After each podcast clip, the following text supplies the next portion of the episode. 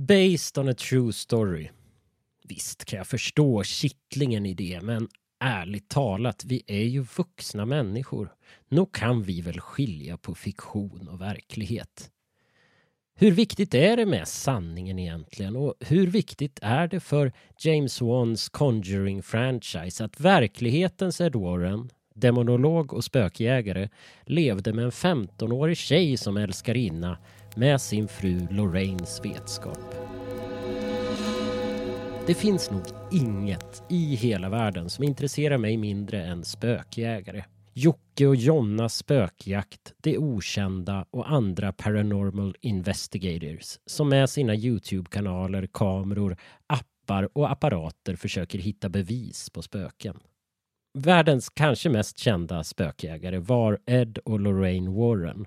Ett katolskt par som hävdade att de med hjälp av sin tro kunde fördriva demoner och andra onda krafter. Regissören James Wan, känd från tidigare avsnitt av den här podden, har byggt en hel franchise kring The Warrens som startade med The Conjuring och gick vidare med Annabelle-filmerna.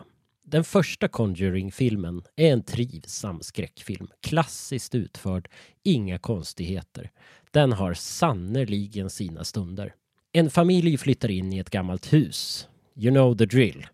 Eh, redan första morgonen vaknar mamman upp med blåmärken och ser att samtliga klockor har stannat på 03.07. De upptäcker en källare som de inte visste om att de hade och så hittar de hunden Sadie död. Det sistnämnda behandlas väldigt osentimentalt vilket får mig att tro att James Wan måste vara en kattmänniska. Apropå gårdagens diskussion om barnlekar. Leken Hide and Clap är högst närvarande i filmen. Leken går ut på att deltagarna gömmer sig medan en person med ögonbindel försöker hitta dem. En lite mer avancerad form av kurragömma med andra ord. Den som letar får när som helst be om upp till tre klappningar och de som har gömt sig klappar då till med händerna så att den förblindade får en chans att hitta dem. Tidigt i filmen leker mamman i familjen, Lilian, hide and clap med en av döttrarna, April. Mamman räknar och famlar sig sen fram genom husets övervåning, ber om en första klappning, hör dottern klappa, går mot ljudet och ber sedan om en andra. Nu tycker hon att klappningen kommer från ett annat håll. Hon följer ljudet in till ett av barnens rum. Hon står med ryggen mot en garderob och hör hur de knarrande skåpsdörrarna öppnas bakom henne. April.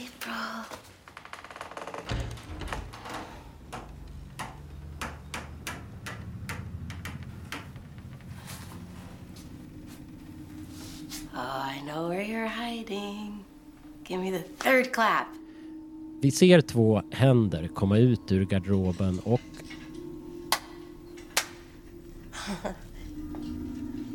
get you now. Men sen... I can hear you breathing.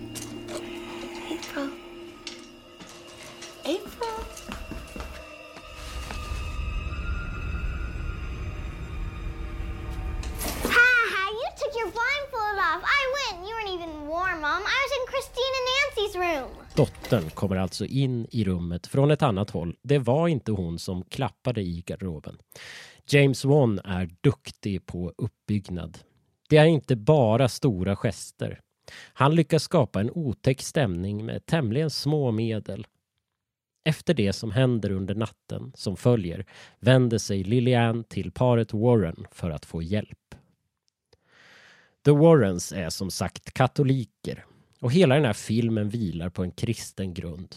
Precis som till exempel Exorcisten, The Last Exorcism, The Exorcism of Emily Rose, The Possession, Deliver Us From Evil, The Devil Inside och så vidare. I The Conjuring finns den amerikanska kärnfamiljen med en ansvarstagande far och en omhändertagande mor. Det enda som inledningsvis stör familjefriden är tonårsdottern som beklagar sig över familjens flytt och är sådär hopplöst gnällig som ofta tonåringar är på film. Under en föreläsning som paret Warrens håller i får vi se klipp från en exorcism med upp och nedvända kors, någon som talar latin baklänges och hela den kristna balletten. Antagonisten i filmen till och med spökar okristligt.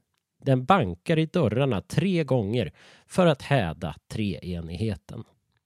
Något som vi inte får se något av i filmen är Judith Penny som vid 70 års ålder gick ut med att hon, när hon var 15 år, hamnade i ett förhållande med verklighetens Ed Warren. Ed körde då skolbuss och Judith var en av eleverna som skjutsades av honom. Hon har berättat att hon fick bo i parets hus på övervåningen, att hon blev gravid med Eds barn och att hon av paret Warren tvingades att göra abort. Den här historien kom fram bara veckor efter att The Conjuring haft premiär. Och jag menar inte att jag tycker att James Wan eller Warner Brothers borde ha berättat The Conjuring på något annat sätt. Eller att de borde ha dragit in filmen.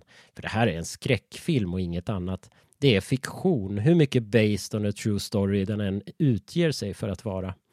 Däremot skulle det vara intressant om sådär 15 år när det börjar bli dags för en remake att se en regissör och manusförfattare som tar sig an projektet med en lite annan synvinkel.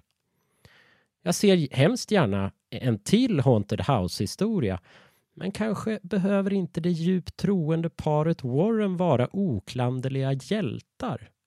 Kanske behöver inte heller antagonisten manifestera sin ondska genom upp och nervända kors. Det känns lite gjort. I'll be right back.